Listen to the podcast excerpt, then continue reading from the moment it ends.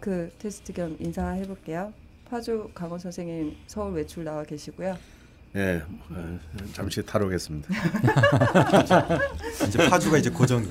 파주. 네. 아까 잡으러 오셨던데. 아까 근데 그 뭐라고 해야 되지? 지키는 사람 뭐라고 그러죠? 깜빵에서? 간수요? 네, 간수님이 쫓아오신 것 같은데. 그리고 저 일찍 있습니다. 아, 예, 지산 박정용 선생님 오셨고요. 네, 안녕하세요.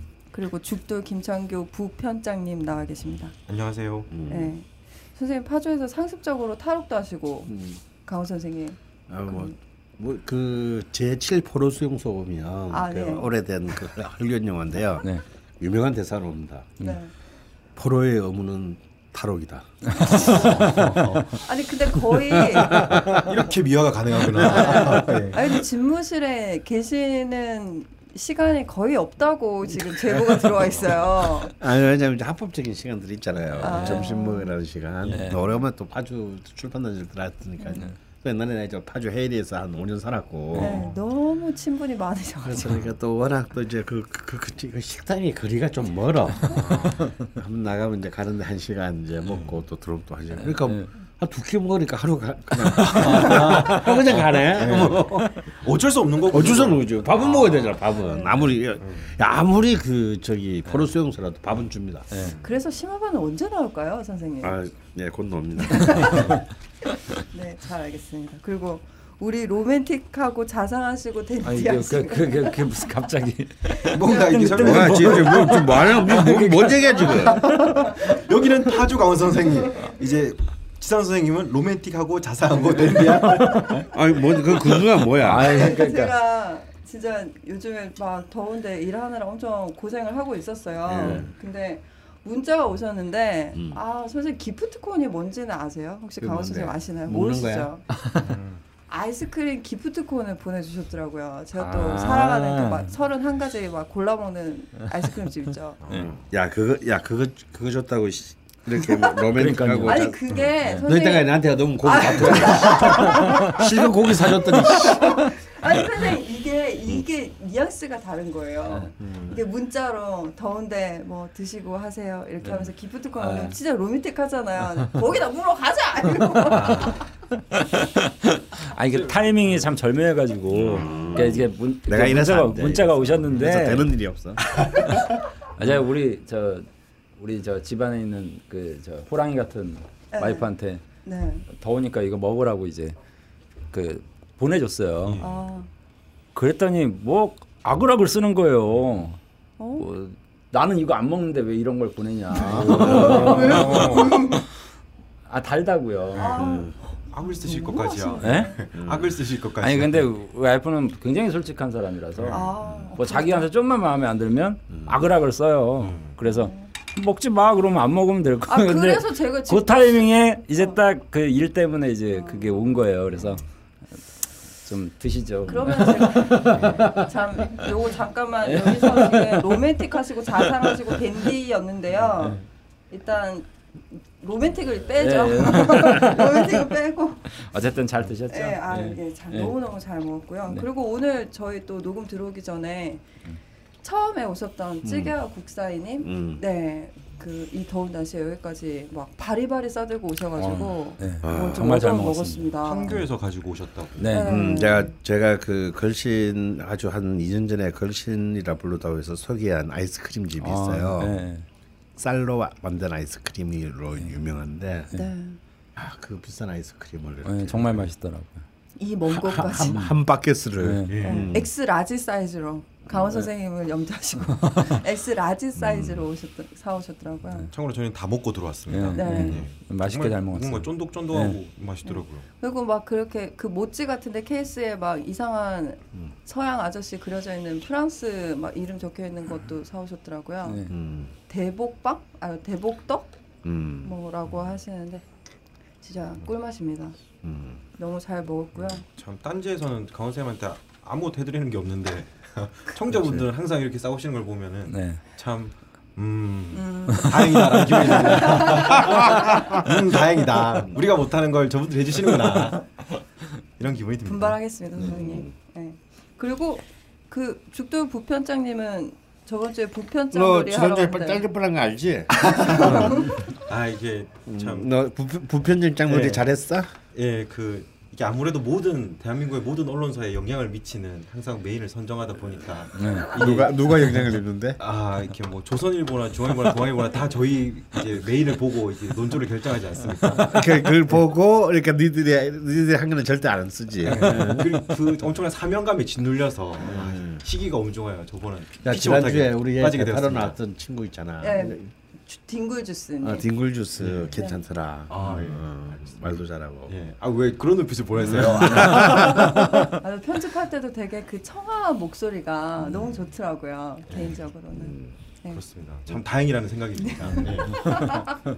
네. 뭐 어쨌건 여기까지 오프닝으로 하고요.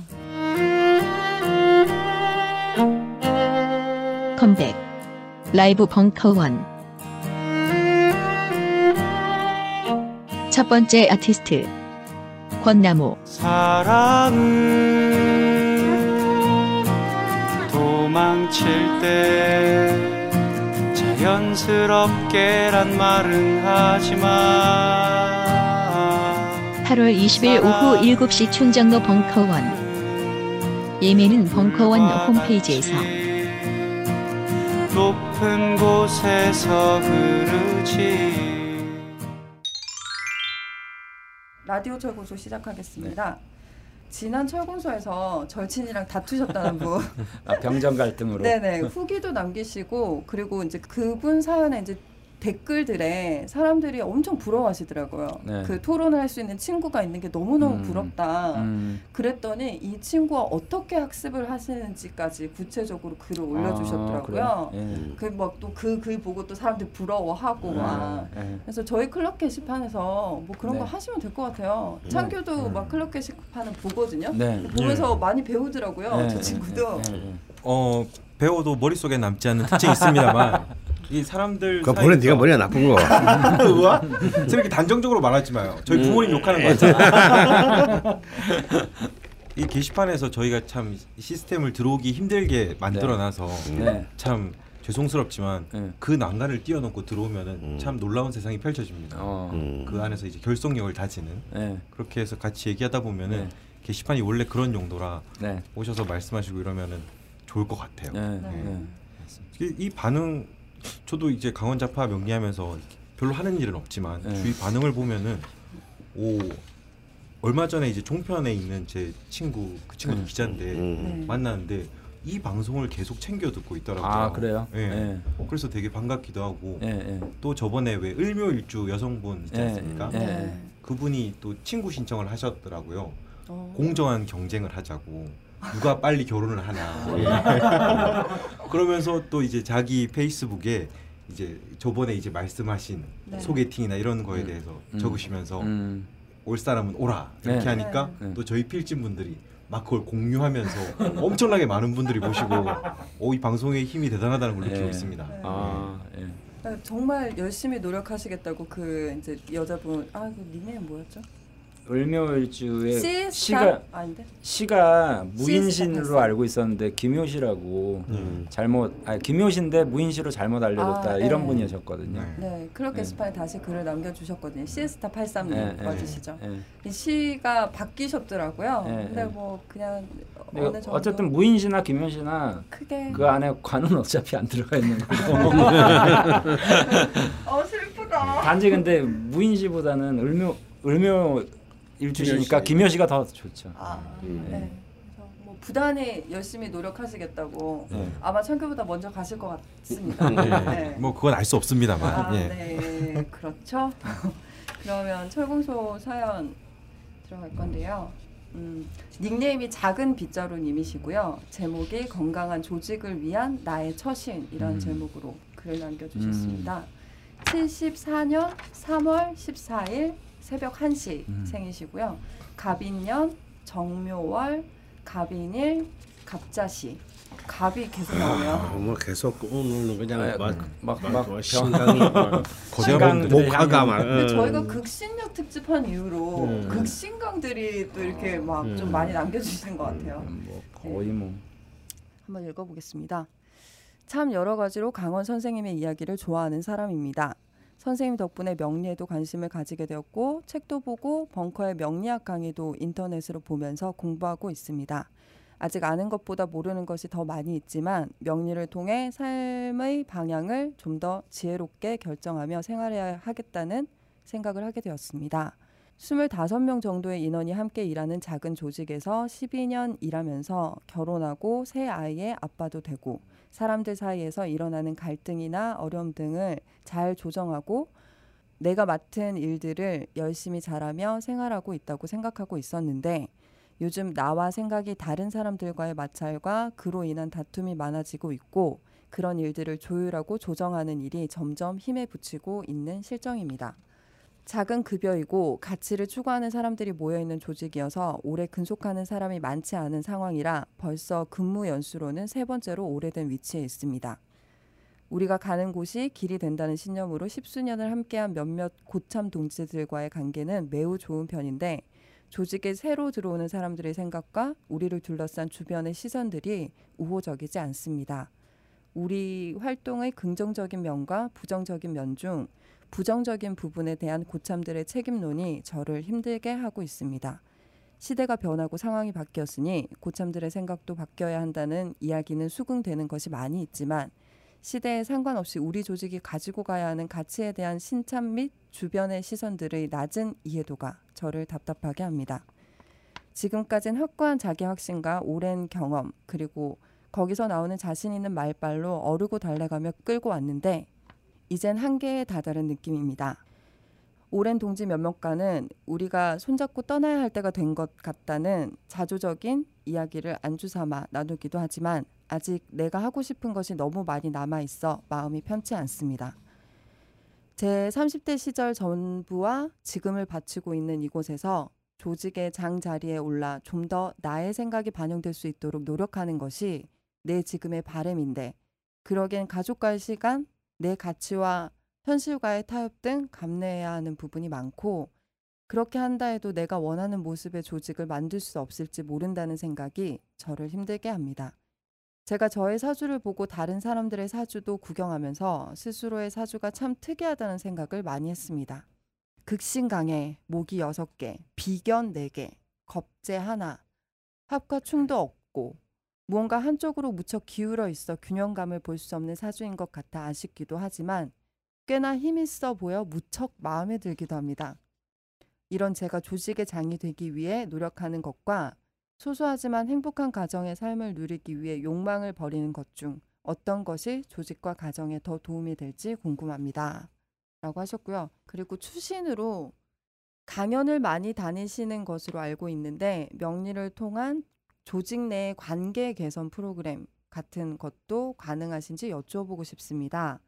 각자 명리를 공부하여 스스로의 성향을 알고 서로를 이해할 수 있는 수준까지 올라가면 좋겠지만 다른 사람들이 다 저의 마음 같진 않아 선생님께 여쭤봅니다. 라고 하셨어요. 예. 야, 참 어려운 질문인데 네. 우리 이 좌파명리 이 라디오에서는 좀 꼭 다뤄줘야 되는 네, 내용 네. 같습니다. 네. 일단 사족부터 대답을 하면 네. 그냥 저 강의는 좀 많이 다니고 있는 편입니다만 네. 참 사실 최근에도 이런 우리 작은빗자루님이 봉찬 문제 같은 거 조금 비슷한 그런 강연을 했어요. 참 세상이 참 재밌을 때 보니까 국가인권위에서도 명리가 정하고 또 이렇게 경기도 모 지역의 교감 선생님들 네, 그 모임 그래서 이제 요청해가지고 이게 이제 교감 선생님들은 또 특히 이렇게 참 중간 관리자로서 참 힘든 그쵸. 네, 그것도 있고 또 권력자이기도 하고 학교에서는. 또 이제 학부모하고의 문제, 또 교사들 간의 갈등 문제, 이건 이제 사실 다 교감이 처리해야 되는 거거든요. 왜냐면 교장은 가오만 잡아야 되니까. 그래서 이제 근데 사실 한 번 강의를 가가지고, 그런 데 대한 얘기를 한다는 것 자체가 참 쉽지 않은 일입니다. 특히 이제 우리 그 작은 빗자루님 같은 경우는 25명이면 이제 작은 조직인데 작다면 작고 사실은 복잡하다면 굉장히 복잡한 조직. 뭔가 딴질보랑 되게 규모랑 고민이 되게 비슷한 것 같아요. 딴질보 아니야 딴질보. 내가 적었나? 약간 의심했는데 이런 명식이 없어요 저희 회사는. 네. 난 약간 봐서는 이제 그냥 일반 기업은 아닌 것 같고 그렇죠. 네. 동지 뭐 이렇게 이런 거 넣은 거 보니까. 네. 좀 뭔가 딴지스럽거나 아니면 이제 좀 약간 좀 진보적인 어떤 그런 단체거나 아니면 사회적 기업이거나 뭐 이런 여러 가지 NGO거나 뭐 이런 것 같습니다. 그래서 참 그 실제로 그 뭐 지금 뭐 대기업에서도요 지금 제일 크게 지금 그 고민하고 투자하는 게 내부 이제 심리치료 문제. 왜냐면 이 비용이 너무 큰 거예요. 이게 멘탈 케어가 안 돼가지고 이제 뭐 그만두는 사람이 막 생기면 그 사람은 그냥 직장을 잃는 것으로 끝나지만 또 끝나는 게 아니고 회사 입장에서는 그냥 또 그만큼 투자한 인력을 또 상실하는 거니까 이 쉽지가 않은 문제예요. 그래서 뭐 LG 같은 그룹에서도 뭐 사내에 그러는 이제 옛날에는 다 그 시시했잖아. 혹시나 막 정신과 상담받으면 뭐 사람들 어떻게 이래서 더 문제가 커졌다고 보고 아예 회사 내에 이런 갈등을 심리적 갈등을 해결할 수 있는 시스템들을 지금 막 만들고 많은 기업들이 경쟁적으로 만들고 있는 상황입니다. 실제로 어떤 조직 생활을 하다 보면 주로 회사를 그만두는 첫 번째 이유가 일이 힘들어서라기보다는 사람이 힘들어서 가 사실 압도적으로 많거든요. 일이 힘든 거야 뭐 보람만 있으면 이 사람 힘든 거는 참기가 어렵습니다. 사람이 또 힘들어지면 일 못 견디게 되고요. 일을 또 못 견뎌야 되죠. 뭐 월급쟁이 생활을 단 한 달도 안 해본 저로서는 알 수 없는 경우입니다만 저는 솔직히 이해를 못해요. 선생님 그럼 너무 제가 이런 말씀드리긴 뭐하지만 되게 재수가 없습니다. 단독자로서 설 수 있는 능력을 계속 가지고 있었단 말이잖아요. 조직에 있지 않아요. 그걸 올리면 그냥 치고 넣으면 되지. 그게 얼마나 월급쟁이들한테는 얼마나 재수 없는 말입니까. 그만한 능력으로 혼자 살아갈 수 있다는 건. 그런가? 뭐 어쨌든. 가서 월급 받아보고 싶은데. 그래서 할 거 못 돼요. 우리가 선배인가 이 면에서는. 그렇지. 예, 그래서 사실 그런 결국 이제 사람 문제인데 모든 것이. 뭐 하여튼 저도 하여튼 계속 그런 쪽을 고민하고 있습니다. 이걸 어떻게 명리학을 어떤 이제 이 조직 내에 어떤 좀 더 좀 차원 높은 어떤 소통 프로그램으로 활용할 수 있는 길이 있을까. 그런 고민을 저 계속 해야 될 것 같습니다. 가족도 가능하지 않을까요? 그렇죠. 이제 가족은 이제 사실은 그냥 전체의 그 상담이 가능하니까. 뭐 요즘 뭐 가족 많아봐야 뭐 4명, 5명이니까. 참 인간관계 이게 참 쉽지 않은 것 같아요. 그죠? 저는 출신을 보고 저희부터 편집부부터 상담을 드리고 싶어요. 편집부도 이런 문제가 비싸, 창규야. 그러니까 강원 쌤한테 이 말 들으니까 편집부도 막 선생님이나 두 분께서 보시면은 어떤 사람이 어떤 기질이 있고 어떤 사람과 팀을 꾸리면 맞다는 게 뭐 그 사람이 믿든 말든 생각할 기회를 엄청 제공하지 않겠습니까? 뭐 이 글을 보니까 저희부터 먼저 부탁드리고 싶은 마음이 드네요. 이건 뭐 일리가 정말 있는 얘기인데 이제 그 제가 항상 그 오는 분들한테 내방객들한테 그 궁합들을 많이 보러 오잖아요. 근데 꼭 혼자 오려고 그래요. 왜 그러냐는 거죠. 그렇지 몰래 물어보고. 그러니까 사실은 궁합을 물어보는 사람들은 사실은 확실히 없는 거야. 그래서 이분이 만약에 안 좋다 그러면 이제 판을 깰라 그러는 거지. 판을 깰려 그러는 건데 제가 그러지 마라. 제가 오는 내방객들한테 항상 얘기하는 게 궁합을 보고 싶으면 둘이 같이 와라. 그래서 네가 가진 단점도 이 사람이 알아야 되고 사실은 이 사람이 가진 장점도 네가 모르는 얘기를 내가 해줄 수도 있다. 그러니까 저는 대부분의 궁합을 보러 온다 그러면 일단 돌려보내요. 혼자 오면. 그게 제 좀 약간 원칙이거든요. 그게 인간에 대한 예의인 것 같긴 합니다. 그렇죠. 그런데 이제 궁합을 본다라는 어떤 관점이 사실은 자기만 이득 보려고 하는 못된 심보거든요. 몰래 와가지고 이 남자가 이러니 저러니 뭐 아니면 이 여자가 이러니 저러니. 결국 인간 대 인간에 대한 어떤 이해가 사실은 인간관계의 가장 큰 원인 것 같아요. 그러니까 장단점을 서로 알고 그것을 접근해야 되는데 사실은 그런 거를 직장 내에서 나는 이렇다 저렇다 뭐 또는 또 이런 걸 얘기하기가 어렵잖아요. 그렇죠. 더군다나 진짜. 조직이 있으면 그 뭐 한 20몇 명 전 3명만 있어도 머리가 복잡한데 그렇죠. 3명부터 시작해서 모든 문제점이 발생하죠. 예, 정치가 생기는데 이게 참 정말 난감한 문제이긴 한데 그래도 대화를 많이 하는 게 너무 내 입장에서 말고 대화를 해서 그래서 제발 좀 궁합 보러 오시는 분들 혼자 오지 마시고 남자친구랑 같이 오시고 여자친구랑 같이 오셔라. 말을 해도 안 들어요. 자 일단 우리 작은 빗자루님의 얘기부터 다시 이제 네, 좀 꼼꼼하게 살펴봐야겠습니다. 네. 야 갑인년의 정묘월. 야 월지는 또 겁재에 제왕을 낳고 또 네. 갑인일에 갑자시. 네. 아, 이거 뭐 어떻게 봐야 되니 전황으로 봐야 되지 않겠습니까 이거? 전 이제 전황이나 아니면 이제 뭐 옛날에는 일덕, 뭐 걸록격 네. 아니면 네. 곡직. 아마 그 고전을 많이 공부하신 분들은 곡직격 뭐 해가지고 곡직격은 뭔가요? 그냥 뭐 목으로만 구성되어 있는 거죠. 아. 네, 곡직 그다음에 화로 많이 구성되어 있는 건 이제 염상 네, 그리고 이제 물로 많이 구성되어 있는 건 윤화 그다음에 토로 구성이 되어 있는 건 가세 뭐, 되게 있어 보이네요. 예, 뭐 있어 보이네요. 근데 이 작은 빗자루님 사주는 이름이 잘 붙을 수 있어요. 되게 멋진 이름들이 뭐 걸록격, 뭐 양인격, 뭐 양인격 이게 묘월이니까 양인격 뭐 이렇게도 볼 수 있고 곡직격 뭐 이렇게도 볼 수 있죠. 그래서 사주 팔자 전국이 거의 목으로 구성이 돼 있는 네. 과언이 아니죠. 근데 만약에 여기에 저는 굉장히 좀 다행스럽게 보는 게 네. 여기에 만약에 뭐 금이 하나 있다든지. 네. 아니면 토가 하나가 있었으면 제가 볼 땐 박살이 났습니다. 걔는 둘이. 사주도 완전히 격 자체도 완전 문제가 된 거고요.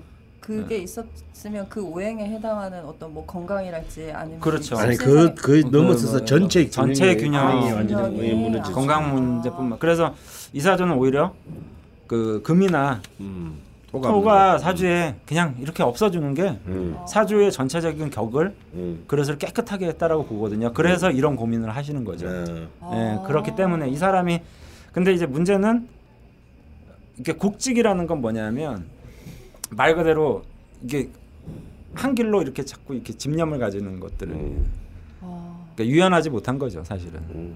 올고든 건. 아, 올고든 거죠. 네. 그래서 이런. 뭐 어떻게 보면 여기 얘기 쭉 들어보니까 네. 당신 회사도 아니지만 네. 여러 명이서 이렇게 몇 명이서 키워와서 애정이 있고 네. 또 부의 상징이라는 자식도 3명이나 낳으셨고 네. 거기에 대한 책임감이나 이런 것들이 굉장히 강하신 분이라는 걸 사연에서도 읽을 수 있거든요. 네. 그래서 그 사주는 저는 굉장히 깨끗하고 네. 올곧고 네. 바르고 하는데 사람들이 그걸 안 알아준다. 그럼 사실은 정치적인 사람들이 안 알아주는 거겠죠. 뭐 일부러 안 알아주는 게 아니라 긴 하겠네요. 예. 또 다른 사람들 입장에서는 이 사람이 왜 이렇게 융통성이 없냐. 아니 근데 이건 이분이 지금 특히 강조하시는 거는 이른바 젊은 세대. 지금 이제 43세면은 이제 74년생이면 네. 학번으로 따지면 이제 한 93학번 네. 정도 되거든요. 그러니까 이제 이른바 386세대 낀 세대예요. 그러니까 아직까지는 이제 이른바 좀 80년대 386들의 운동권 문화가 잔정이 남아 있고 또 한편으로는 이제 이른바 신세대로 이제 이게 들어온 참 요 세대가 애매한 세대입니다. 샌드위치 세대고 근데 이제 지금 아마 이제 25명이나 되니까 이제 20대 30대 막 들어올 거란 말이에요. 이 세대도 또 완전 다른 세대죠. 이른바 이제 개인적이거나 우박사 계정으로 하면 88, 88만 원 세대들인단 말이지. 이제 그런 관점에서 보면은 이제 이 세대들이 이제 이 작은 빗자루를 보기에는 이제 굉장히 교조적인 세대로 볼 수 있고, 정말 아직도 왜 그러세요? 뭐 이제 이런 지금 시대가 어떤 시대인데 뭐 네. 그렇게 하세요. 충분히 부를 수 있거든요. 아. 신입이 보기엔 꼰대로 보일 수도 있고. 아니 꼰대죠. 꼰대요. 본인은 아니라고 생각하지만 네, 그들에게는. 그들에게는. 그러니까 특히 작은 빗자루님은 특히 그렇게 보이실 가능성이 훨씬 높죠. 기운 자체도. 예, 목에 간목의 기운으로 가득 차 있는데. 이거는 아무리 선의를 가지고 얘기해도 선생님처럼 얘기하게 돼 있습니다. 그래서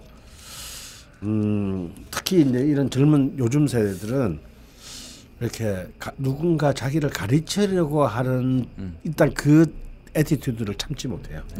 그 내용을 아무리 인정해도 그러니까 이런 수직적으로 위에서 아래로 이 내려꽂히는 것을 절대 참지 못하거든요. 근데 이 나무라는 거는 나무의 기운이라는 굉장히 사실은 수직 운동의 기운이란 말이에요.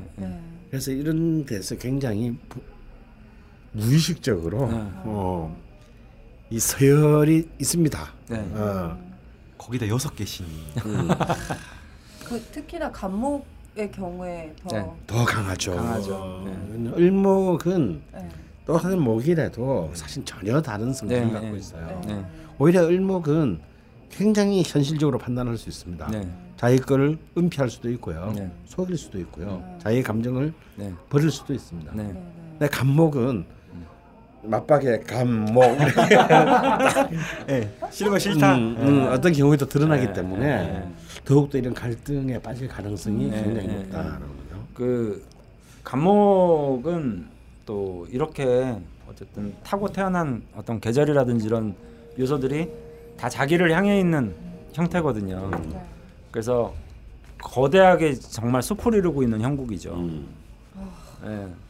그래서 이거를 이제 제가 표현할 때는 간목이 2개 있으면 아이 갑갑한 사람이다. 3개가 있으면 갑갑하진 않아요. 그건 또 어떻게 그게 이제 느낌을 어떤 형태로 좀 이해를 해보시면 되냐면 그러니까 삼위일체라고 하잖아요. 원래 리더 2은 같은 방에 못 있어요. 근데 리더가 3이 모이면 어쨌든 타협을 하면서 살아요. 그 봐 미영소 도저히 절대 연합국이 될 수 없는 사람인데 이게 세 나라니까 되는 거예요. 그리고 이제 을목도 마찬가지인데 을은 엮이는 걸라고 보는데 을이 3개가 모이면 무토까지 복덕수기로 이제 좋은 어떤 형태의 사주로 분류가 되는 게 목들은 항상 좀 홀수계 쪽으로 존재하면 어쨌든 이분이 간목이지만 타협할 줄 아는 면모도 동시에 가지고 계신 거예요. 왜냐하면 리더가 이 안에 분명히 처음에 시작할 때 3명 이렇게 얘기했을 때 저는 이 뉘앙스가 아, 이 사람 사주하고 너무 잘 맞는데 지금 이 관계에서 뭔가 자기가 이제 컸잖아요. 리더가 되어야 되는 어떤 아까 여기 보시면 장자리에 올라 이렇게 얘기하셨는데 저는 이분은 장은 맞긴 하다 이거죠. 근데 자기 혼자 장이 아니라 3명이 같이 장이 돼야 되는 그 뭐 트로이카라고 그러나요? 그 3명이 이렇게 돼서 같이 끌고 갈 생각을 하셔야지 내가 리더적 형국과 그 소위 말하면 군인 정신 뭐 예를 들어서 양인이라는 거 하는 것도 그런 부분들에 속하는데 그걸 나 혼자 자꾸 해결하려고 하다 보니까 이게 중압감이 돼버린 거예요. 원래는 3사람이 항상 해결했던 문제를 3사람이 같이 의논하고 그래서 이 경우는 제가 조언을 드릴 부분이 뭐냐면 아랫사람들하고 얘기를 하려고 하지 말고 기존에 원래 나하고 같이 움직였던 이 사람들하고 다시 더 대화를 모색하고 그 방안을 찾는 게 훨씬 더 바람직하지 않겠느냐. 또 그렇다고 해서 아랫사람들 무시하라는 얘기가 아니라 이런 문제들을 원래 나하고 처음에 인연을 맺어서 이 조직을 이끌어 갔던 사람들 3이 원탁회의 하는 거죠. 그래서 어떻게 우리가 이 조직을 이끌어 갈지에 대해서 다시 거기부터 사실은 출발하는 게 맞는 거라고 보거든요. 뭔가 근데 이분 성향상 그러기도 참 되게 힘들 것 같기도 하네요. 뭔가 그 오랫동안 같이 일한 사람들 사이에서는 서로 이렇게 뭐 조직 생활이 모두 그렇듯이 알력이라는 게 있지 않습니까? 그렇죠. 그래도 이제 그 원래 알던 또는 처음에 이끌었던 그 세력들하고 오히려 더 단단하게 협력을 해야 되는 거기서부터 거기서부터 출발을 해야 되는 게 맞지. 아래 새로 들어온 사람들에게 너무 얘들을 내가 어떻게 하지 막 하는 생각을 가지면 오히려 그 문제가 잘 안 풀리실 것 같아요. 사주적으로는.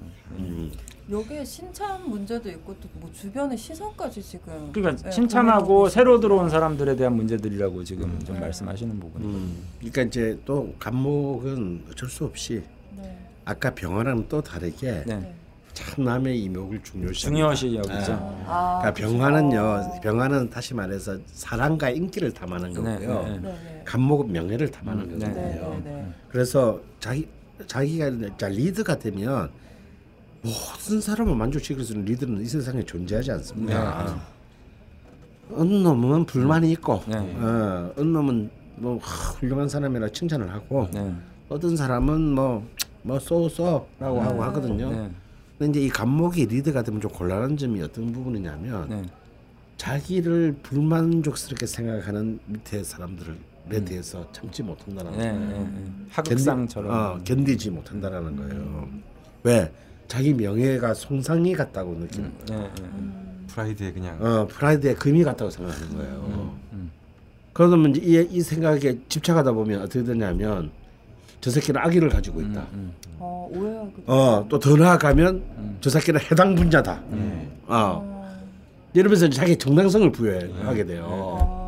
이렇게 되면은 이제 그래서 이제 간목은 큰 조직의 리더가 되기 힘들다라는 뜻이 또 이런 이제 그 얘기가 이제 드는 거든요.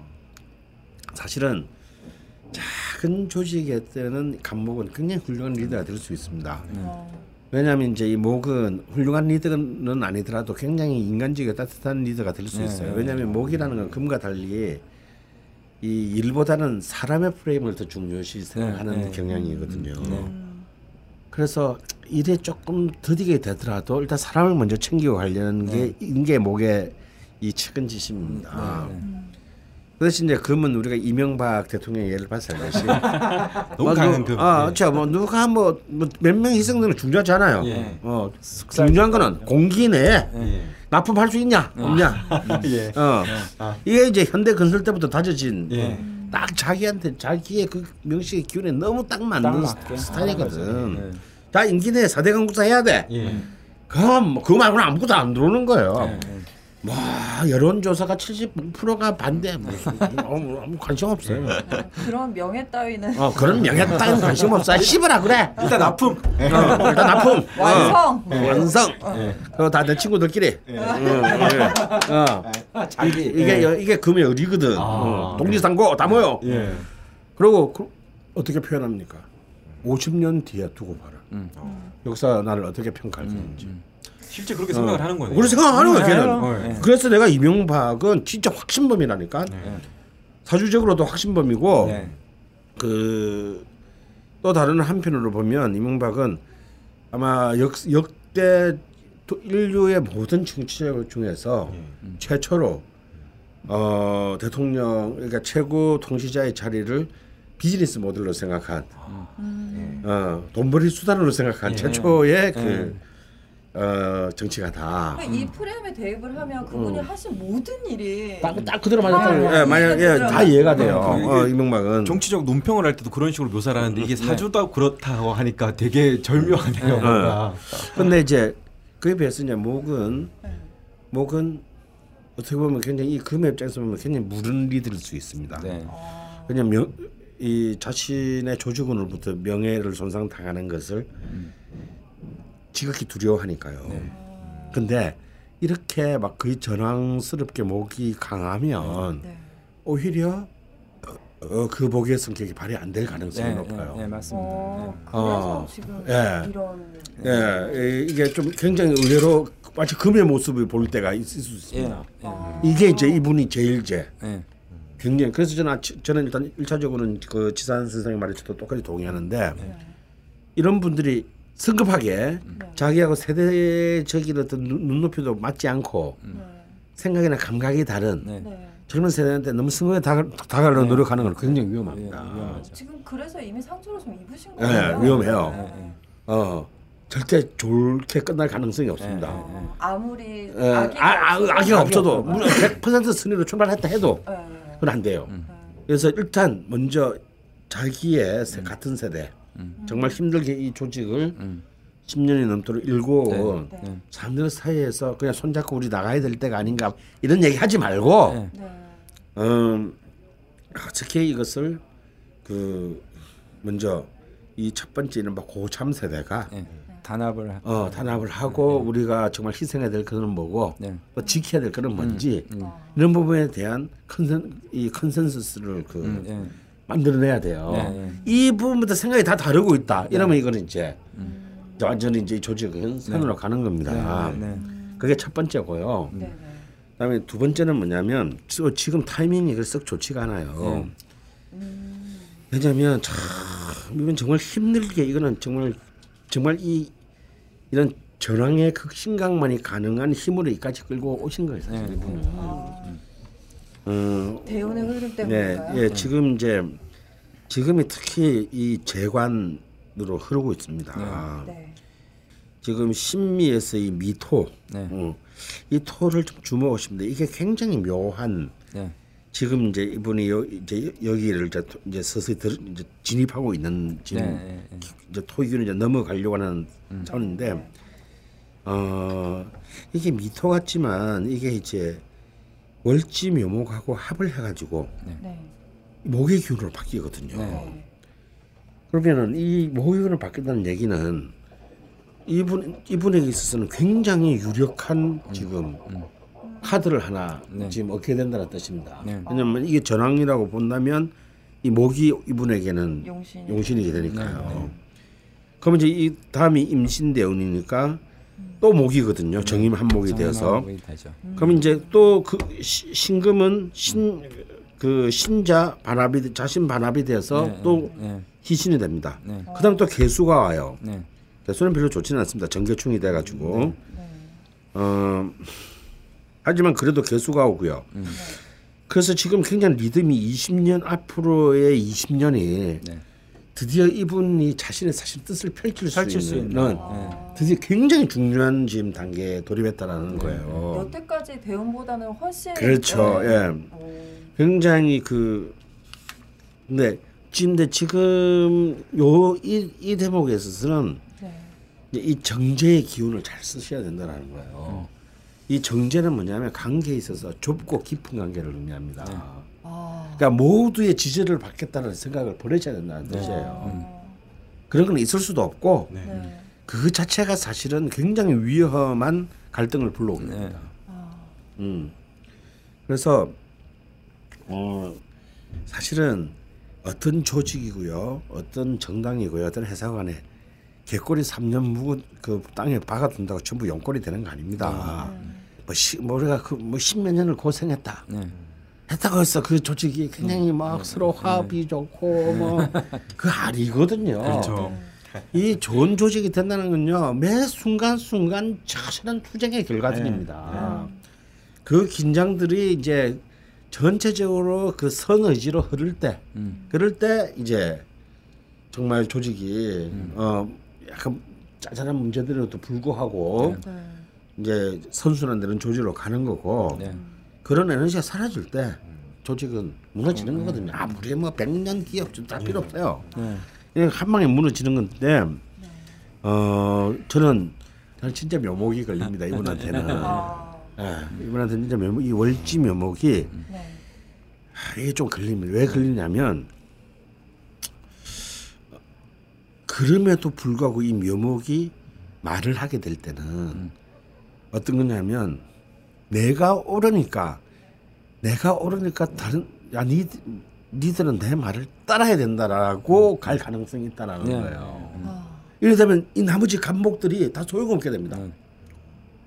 무슨 말이죠? 네. 그래서 이분에게 필요한 것은 뭐냐면 사실은 바로 그 목 지금 위태로운 너무 많아서 위태로운 하지만 자신에게 제일 중요한 이 목의 근원적인 정신을 다시 찾는 겁니다. 네. 일 못하는 사람. 네. 이런 쪽 일, 매출. 만약에 이게 사업이라면 매출. 성과를 포기하더라도 약간 고 박완서 선생의 그 표현대로 하자면 5년 만기 적금을 7년 만에 타는 한이 있더라도 한 명이라도 더 사람을 사람에 대한 배려를 우선해야 된다는 거예요. 사람에 투자해. 아, 사람에 투자하고 네. 참을성을 가져야 된다는 겁니다. 네. 그렇게 됐을 때는 이 시간을 자기 걸로 만들 수 있어요. 네. 아, 그 이후에 올 대화. 아, 예, 예, 예. 그런데 네. 만약에 이 목의 성격을 못 쓴다. 네. 못 쓰고 이 오히려 그 반대의 경우로 흘러간다. 왜 그럴 가능성도 크거든요. 지금 네. 너무 많기 때문에 거기. 네. 이렇게 되면 이런 경우에는 좀 전황의 특징은 몰빵이라는 성격이 좀 있거든요. 네. 그러니까 이 사인 그래프의 기울기가 굉장히 가파릅니다. 그러니까 대박 아니면 쪽박 뭐 이런 식으로 극단적인 그런 그 양상을 그 가지게 되는 거거든요. 그래서 저는 그 요 지금 마지막으로 제 생각에 이분이 작은 빗자루님이 그 가지고 있는 특히 이 조직 내에서 이제 사실 알고 싶은 게 두 가지인데 네. 그 첫 번째 거에 대한 그 조직 내에서의 관점은요. 이것을 인간적인 문제로만 인간의 프레임을 우선시해야 돼. 네. 인간적으로만 접근하면 절대 안 된다는 거예요. 어떻게 조금 더 설명을? 이게 무슨 말이냐면요.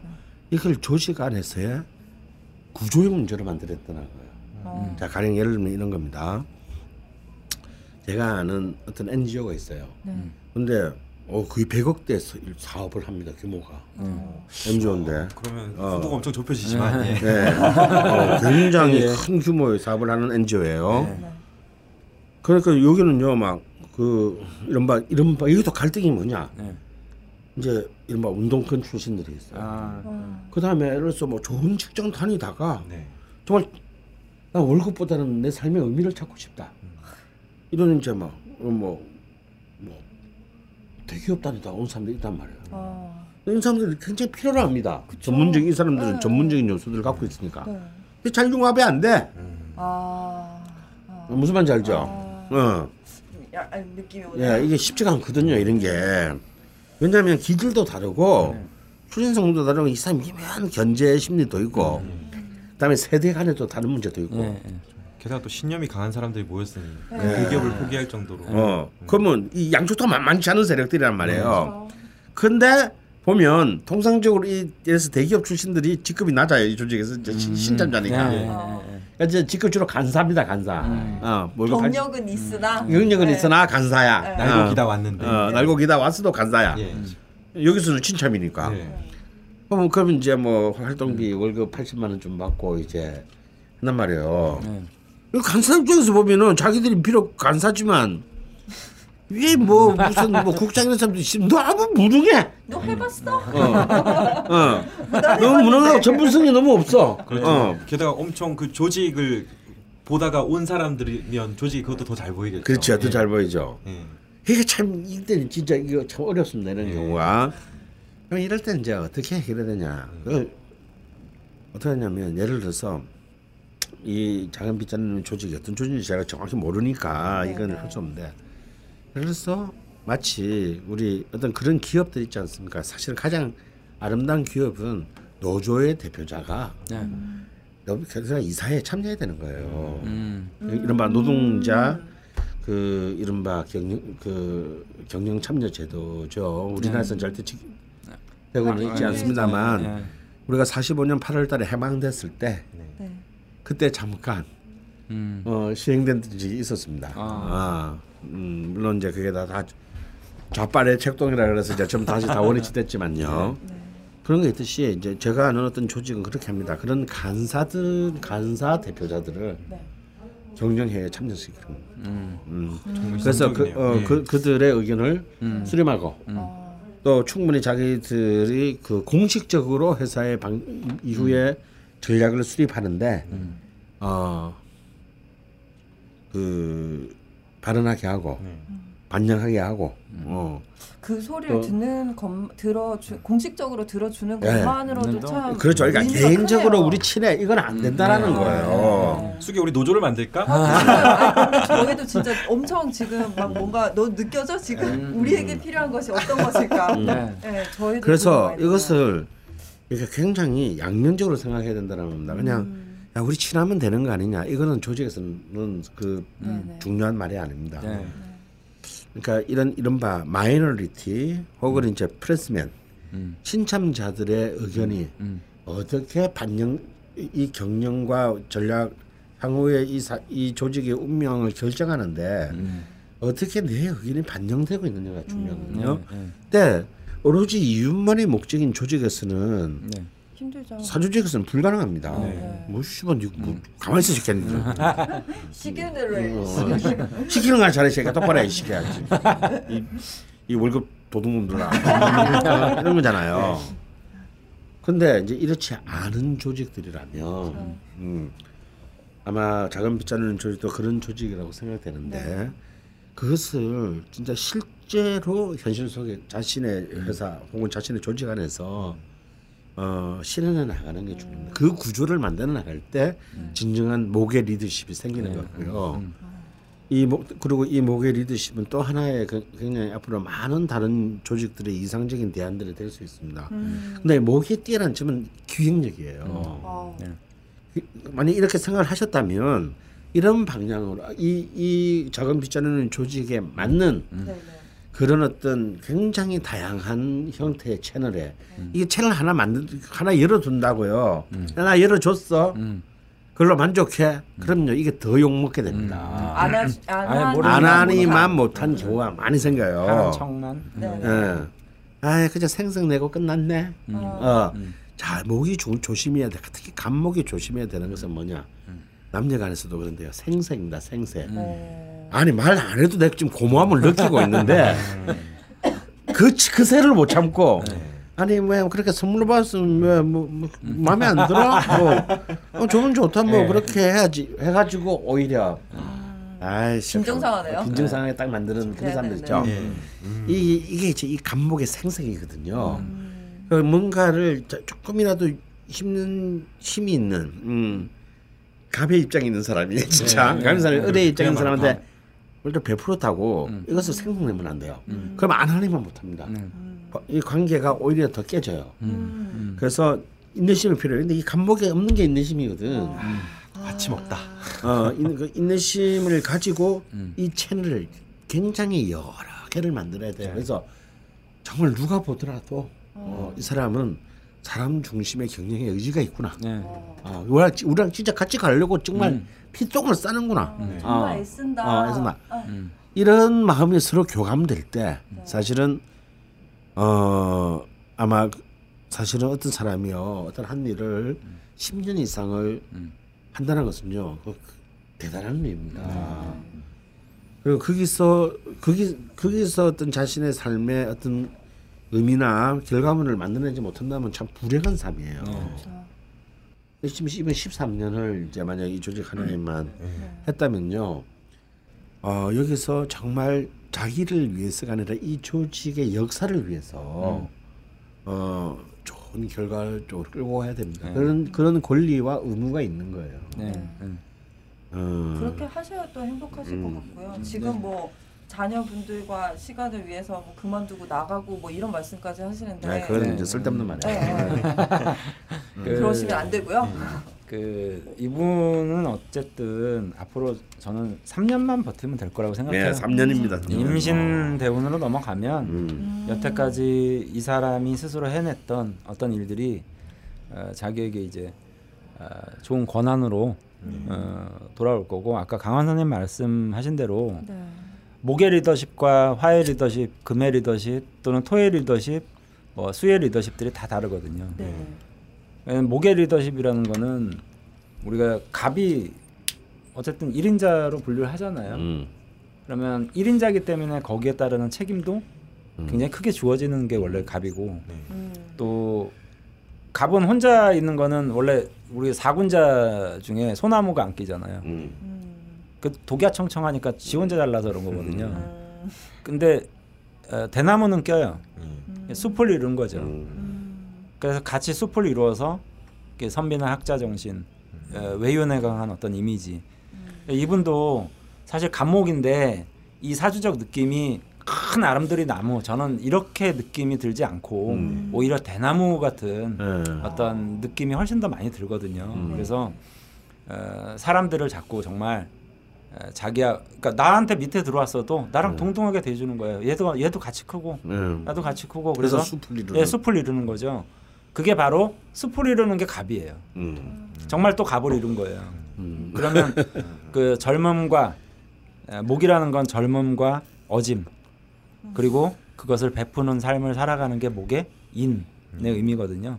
그래서 그거를 처음에 아마 이분이 지금 조직을 키워왔는데 처음에 작은 조직에서 이렇게 키워왔을 때 그 초심, 처음에 어떻게 했던가. 맞아요. 처음에 갑은 이제는 처음을 생각해야 돼요. 예, 왜 처음에 내가 처음처럼 출발했던가. 그래서 그거를 뭐 생각하시면 제가 볼 때는 생각보다 쉽게 답이 나오실 수 있을 것 같아요. 그러니까 가정을 이룬 것도 마찬가지죠. 처음에 내가 왜 가정을 이루려고 했던가. 그래서 왜 아이는 3명이나 낳나. 그 처음 생각을 다시 되돌아서 생각해보면 저는 다시 이 사람이 인으로 돌아가지 않을까. 나 숲을 이루려고 했었지.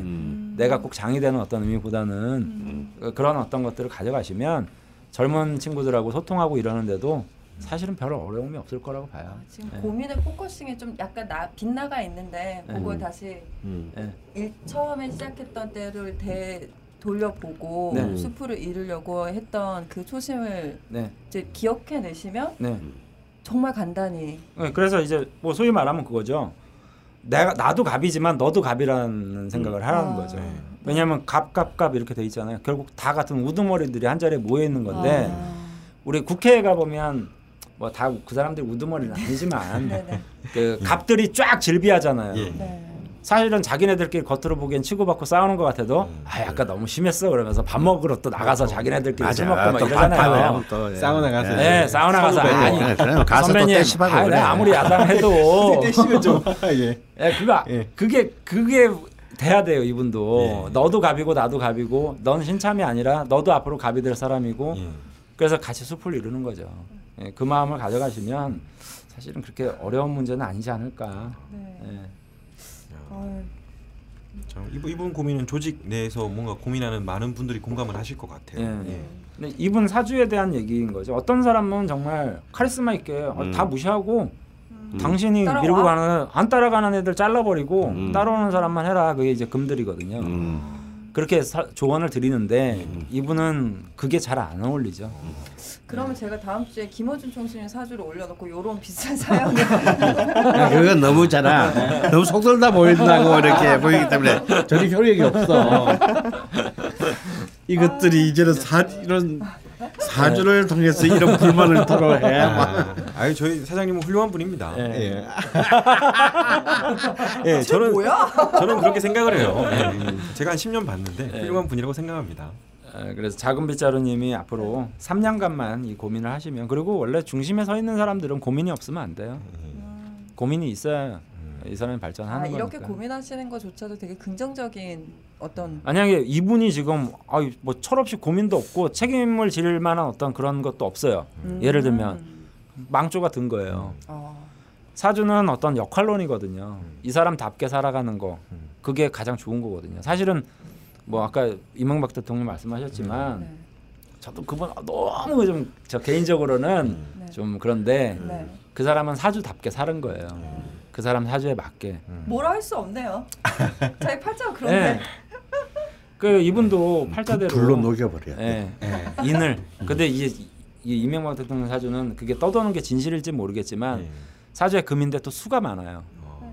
그러니까 불이 와도 능히 그것을 이제 제어하는 명곡으로 가버리니까 그 4대강 제가 볼 때는 괜히 판 거 아니에요. 분명히 누군가의 조언을 들었을 거예요. 강원 선생님도 일전에 한번 말씀해 주셨거든요. 물을 가지고 자꾸 이 장난을 쳐야. 촛불의 소리를 듣지 않고 물 갖고 자꾸.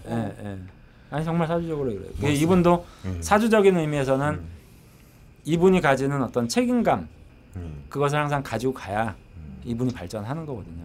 그 애를 셋을 낳으신 건 정말 잘하신 거예요. 책임 있는 데는. 파이팅입니다. 작은 빗자루님. 이명박 대통령 얘기가 나는데 뭐 사주대로 산 거에 대해서는 불만 없습니다만 한필 대통령을 한 거는 조금 불만이다. 라디오 좌파명리에 당신의 광고를 실어드립니다. 여러분들은 02-771-7707로 문의만 해주세요. 내선번호 1번을 누르고 라디오 좌파명리의 광고 담당자를 찾아주세요. 딴지그룹에서 당신의 광고를 방송에 꽂아드립니다. 딴지.master@gmail.com으로 이메일 문의도 받습니다. 우주에서도 듣는 명리 팟캐스트에 광고하는 일, 이제 국민 모두에게 열려 있습니다. 저희가 오늘은, 그러니까 두 번째 사연 들어가기 전에 네. 다시 한번 또 광고를 아, 광고가 또 있나요? 네, 저희가 네. 아... 오늘은 무슨 광고일지 두근두근하네요. 네. 그거 혹시 그거 아니에요? 뭐 1588 뭐 이거 아니에요? 몇 번이라고요? 많이 들어보셨겠지만 원광대 디지털 대학에서 2학기 신편입생 2차 모집을 우리 다시, 학교에서 시작하셨습니다. 네, 이미 네. 뭐 지원을 하시고 네. 또 입학 준비하고 계신 분들이 꽤 있으시더라고요. 청취자분들 네. 중에서도 아, 네. 네, 되게 반가웠었는데요. 네. 7월 22일부터 8월 12일까지 네. 네, 다 추가 모집을 한다고 해요. 아, 저희 1기반 제자충에서도 네. 신청을 했더라고요. 네. 네. 그리고 오늘 저희 내가 못 믿어온 거지 이제 이것들이 아니, 다채롭게 다양성의 세상이니까 그런 거죠. 네. 네, 그래서 지금 뭐 물론 내용을 알고 계시는 분들도 있으시겠지만 뭐 놓치신 분들 그리고 못 들으신 분들을 위해서 또 원광 디지털 대학 동양학과에 대해서 좀 자랑을 뽐내 주시면 좋겠습니다. 뭐 지금 아마 입학하시면 네. 가을에 한 10월달, 11월달 정도가 되면 그 해외 풍수답사를 아마 할 수 있는 기회가 주어질 건데 아, 네. 뭐 가격도 저렴하게 하고 또 교수님들하고 이제 풍수에 관심이 있으신 분들은 이제 해외로 그것만 따라가면 안 되나요? 예? 그거 따라가셔도 됩니다. 청강. 예. 뭐 청강으로 이제 뭐 돈만 있으면 다 되는 세상이니까요. 그리고 이제 지금 2학기부터 이제 편입생 모집 중 이렇게 됐는데 얼마 전에 우리 명리의 박정용 교수님 하고 네. 저는 이제 수시로 자주 통화를 해요. 네네. 근데 너무 좋아하시더라고요. 그 왜 그렇게 좋아하십니까? 그랬더니 여기 그서 광고를 하고 나서 네. 거의 지금 학교 내에서 네. 그 1위가 됐대요. 인기 학과가 되셨나요? 원래는 막 1, 2위를 다퉜거든요. 한방 건강학과라는 학과가 있는데 거기하고 1, 2위를 다퉜는데 네. 그냥 유례 없이 정말 이렇게 쫙 올라갔대요. 어머, 그래서 좋네요. 예, 참고로 이 방송이 딴지 라디오에서 가장 많이 듣는 방송입니다. 예, 그래서 뭐 아마 연말에도 또 뭐 이런 광고라는 이거 준비를 또 하실 예정이신가 보죠. 그럼 좀 더 이 동양학과의 특색에 대해서 마침 궁금해졌구나. 네. 말씀드렸지만 네. 지난번에도 말씀드렸지만 명리 상담사나 또 명리 지도사, 생활풍수사 네. 전문 풍수사 등의 네. 그 직업 능력 개발원이죠. 거기에 등록된 민간 자격증이 이제 주어지는데 네. 그거보다도 제 경험상은 네. 첫 번째로는 일단 커리큘럼이 굉장히 잘 돼 있습니다. 그리고 사실은 저렴한 가격에 네. 또 자기가 원하는 시간대에 네. 강의를 듣고 네. 또 사이버라고 해서 질문을 안 하거나 오프라인 이게 없는 게 아니라 네. 굉장히 다양한 오프라인 모임들이 있어요. 학교 캠퍼스가 있기 때문에 구로에 그럼 구로에 이제 강의실 같은 데서 모여서 거기서 또 커뮤니티가 굉장히 활성화돼 있어서 저도 사이버대를 처음 들어가봤을 때 이렇게 커뮤니티가 활성화돼 있나 그래서 정말 놀랬거든요. 그러니까 뭐 더 배우고 싶은 분들은 일요일 날 뭐 한 40-50명씩 동아리가 모여가지고 그 교수님들이 직접 와서 또 보강도 해주시고 또 청대 명리 역사부터 쭉 출발해서 어떤 명리학의 역사나 또 고전적인 것들 뭐 그리고 이런 어떤 것들을 아주 체계적으로 배울 수 있거든요. 명리뿐만 아니라 풍수도 정말 뭐 답사 풍수는 사실은 현장이거든요. 근데 사이버대에서 무슨 현장 답사를 할 수 있겠느냐 하지만 정말 많이 다녀요. 교수님들이 수시로 번개를 하고 교수님들이 직접 인솔을 해서 전국 어디든 갑니다. 그리고 1년에 한 4번 정도 큰 행사들이 있는데 그럴 때는 반드시 이제 풍수 답사를 하고 또 그러면서 이제 행사를 진행하고 하기 때문에 풍수에 관심이 있으신 분들도 정말 좋은 기회가 되실 수 있어요. 그게 재밌을 것 같아요. 그 딴지의 장점이라면 수많은 괴짜를 볼 수 있는 게 장점인데 네, 네. 물론 제 왼쪽에도 앉아 있습니다만 이렇게 저는 사주나 풍수를 잘 모르지만 네. 그쪽을 공부하시는 분들은 막 어느 정도 이렇게 삶을 네. 살아내고 다양한 경험을 가지시는 네. 분들이 결국 여기 관심을 가지는 것 네. 같아요. 네, 네. 가면은 지금 재미있는 친구들이 엄청 많이 생길 것 같은 네, 느낌이 듭니다. 그리고 직업군들이 정말 다양하세요. 네. 늘 느끼는 거지만 명리 공부는 혼자에서는 네, 안 되는 것 같아요. 그래서 제가 이제 무슨 고민 있거나 이러면 그 학교 커뮤니티 내에서 뭐 관에 계신 분들도 많고요. 네. 뭐 경찰서부터 아, 예. 형사서부터 정말 많아요. 예. 그 저랑 작년에 대만 답사 갔을 때는 저는 제 옆에 이제 인천 서에 있는 형사분하고 저하고 둘이서 이제 예. 저한테 막 취조하듯이 질문을 하는 거예요. 인천 서면은 어디지 궁금하네요. 네. 네. 그리고 하여튼 다양한 분야에 다양한 분들이 워낙에 많이 오기 때문에 오히려 이제 그 꼭 사주뿐만 아니라 네. 세상을 바라보는 시 그리고 한번 딱 들어가면 전국구가 돼요. 네. 뭐 제주도 분들도 여러 분 계셔가지고 제가 제주도도 여행도 가고 그러면 도움도 많이 받고 네. 그러니까 커뮤니티 형성에도 굉장히 좋은 것 같아요. 네. 네. 제가 이번 광고를 위해서 네. 직접 홈페이지에 한번 또 다시 한번 가봤어요. 네. 그랬더니 흥미로운 것이 상담 전화가 해외 전화번호가 있습니다. 네. 그러니까 이게 그 사이버 대학이다 보니까 디지털 그렇죠. 대학이다 보니까 네. 해외에서도 강의를 들으실 수 있잖아요. 물론 오프라인 참여가 뭐 늘 활발히 참여하실 수는 없겠으나 어쨌건 해외에서도 수강을 하실 수 있으니까 해외 전화번호도 오늘 같이 알려드릴 거고요. 네. 그리고 입학 특전들이 좀 있길래 좀 가지고 와봤거든요. 오프라인 대학 대비 3분의 1 수준의 등록금이시고요. 입학생의 80% 이상이 장학 혜택을 받으실 수 있다고 하시고요. 네. 뭐 원광대 도서관, 병원 할인 뭐 이런 것도 다 가능하시고 좋은 혜택들이 꽤 많더라고요. 그러니까 원광대학교 그 학생들하고 혜택이 거의 같다라고 보시면 됩니다. 사이버대지만 뭐 스마트 기기로 얼마든지 출퇴근하면서 딱 귀에다 꽂고 우리 그쵸. 강원 선생님 방송 듣듯이 네네. 저는 강원 선생님 방송 딱 올라오면 지하철 타고 가면서 이렇게 꽂고 네. 이제 저도 항상 많이 듣거든요. 그 학교 다닐 때 저도 실제로 그 꽂고 동영상 보면서 출근하고 이런 경우들이 많기 때문에 뭐 시간에 구애받지 않고 하니까 굉장히 좋으실 거예요. 그래서 상담 전화 몇 번이라고요? 아, 마침 제 눈앞에 있어서 읽어드리는데 네. 1588-2854 몇 번이라고요? 1588-2854 네, 해외 전화는 네. 070-7730-0010입니다. 네. 아, 예. 사이트 한번 가보시면 네. 좀 더 많은 정보들을 네. 세세하게 알 수 있으실 것 같습니다. 네.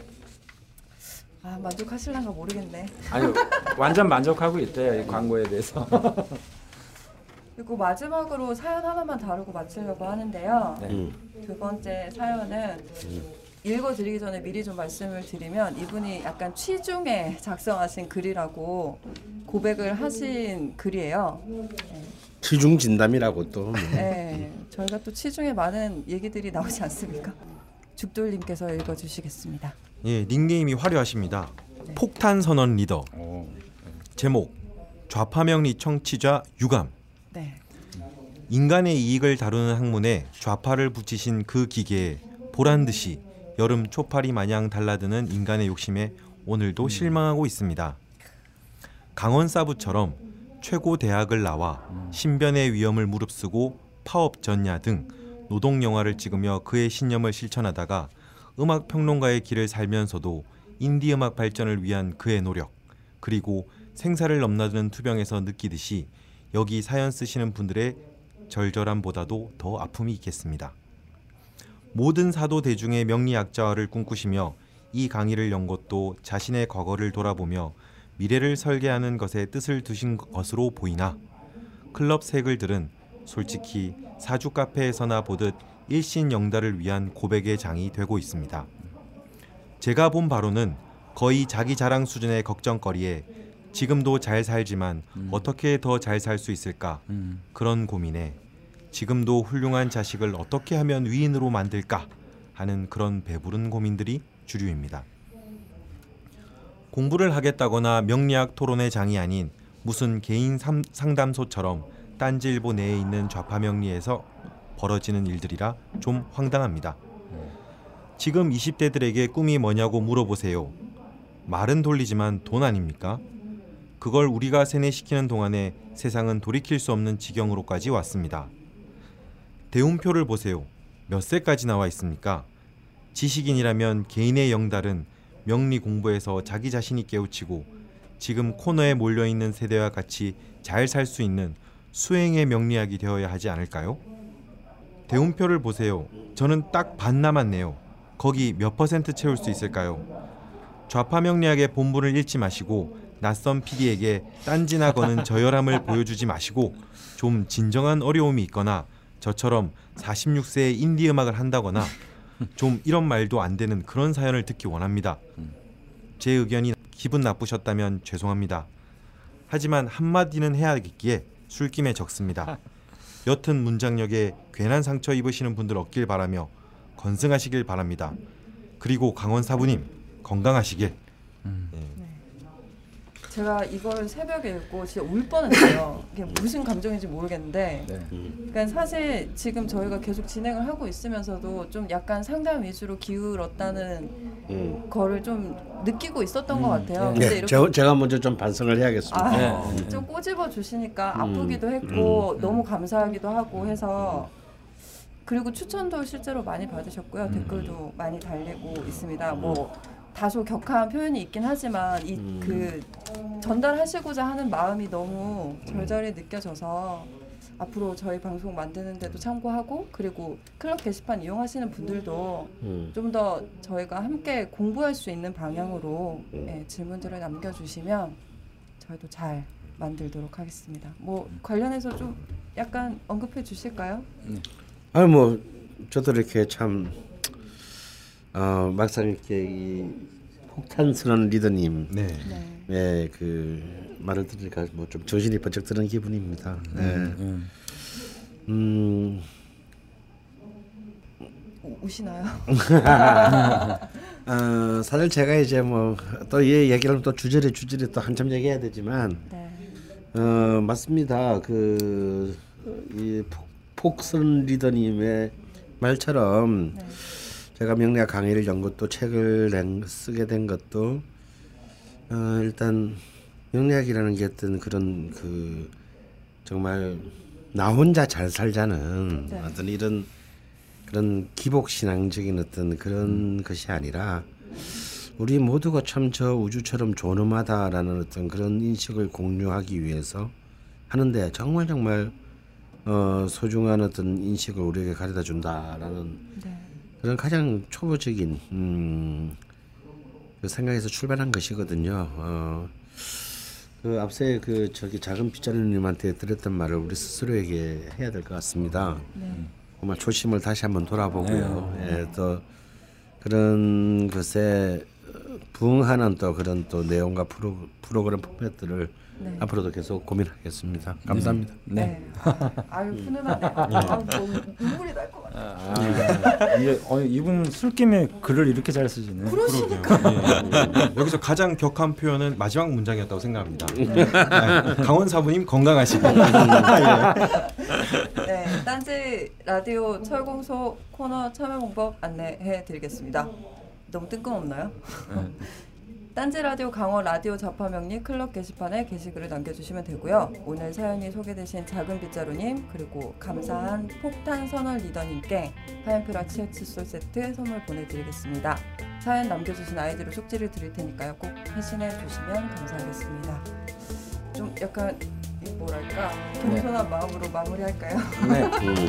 네. 오늘 녹음 꽤 길어졌네요. 네 감사합니다. 네, 감사합니다. 네, 수고하셨습니다. 건강하십시오. 네.